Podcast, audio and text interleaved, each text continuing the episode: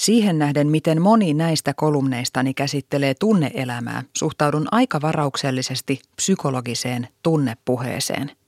Sillä tarkoitan loputonta jauhamista siitä, miten tunteita pitäisi työstää, miten niille pitäisi antaa tilaa ja miten itseään pitäisi kuunnella. Kuulostaa vaikealta ja monimutkaiselta. Minun mielestäni tunteet ovat lopulta aika yksinkertaisia – Siksi noudatankin niiden suhteen ohjetta, jonka olen ominut tutusta lastenlaulusta Leijonan metsästys. Sitä ei voi ylittää, sitä ei voi alittaa, sitä ei voi kiertää. Täytyy mennä läpi. Menetelmä toimii tunteessa kuin tunteessa. Se on myös helppo muistaa siinä vaiheessa, kun tunne meinaa tuntua liian voimakkaalta. Käytännössä tämä tarkoittaa, että en tee tunteille muuta kuin annan niiden tulla ja mennä. Tunteita kun ei mielestäni tarvitse yrittää erityisesti hallita. Ne täytyy vain tuntea.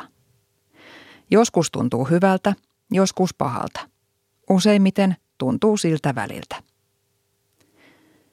Ilo on yksi hienoimmista tunteista.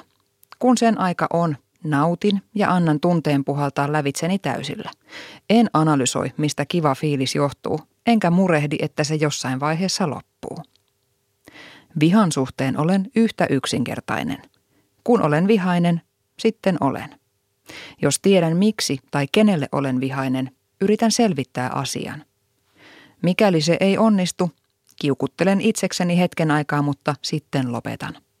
En halua tuhlata elämääni minkään tai kenenkään vihaamiseen. Surun tullessa ryven siinä. Ei siihen muukaan auta. Surun patoamista kokeilin nuorempana. Ei toimi. Kunnon vollottaminen ja märehtiminen auttaa paljon paremmin ja nopeammin. Sitten jossain vaiheessa huomaan, että suru on mennyt ohi tai ainakin lieventynyt. Niin suruissa kuin muissakin tunteissa aika on kätevä apulainen. Vaikka odottaminen on usein tylsää, se lähes aina auttaa. Jos en ole varma, onko jokin tunne aito vai kuviteltu, annankin ajan kulua ja odottelen rauhassa.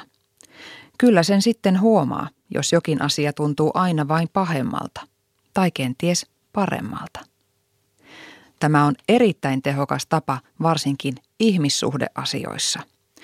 Voi esimerkiksi huomata olevansa aina vain huonovointisempi jonkun seurassa. Toisaalta voi huomata rakastavansa jotakuta. Käytännön toimet voi sitten suunnitella kulloisenkin tunteen mukaan. Tunnetta ei voi ylittää, alittaa eikä kiertää. Siksi, oli kyse mistä tunteesta hyvänsä, ainoa keinoni työstää, käsitellä tai mitä ikinä se virallisella psykokielellä onkaan, on tämä. Pyrin tuntemaan.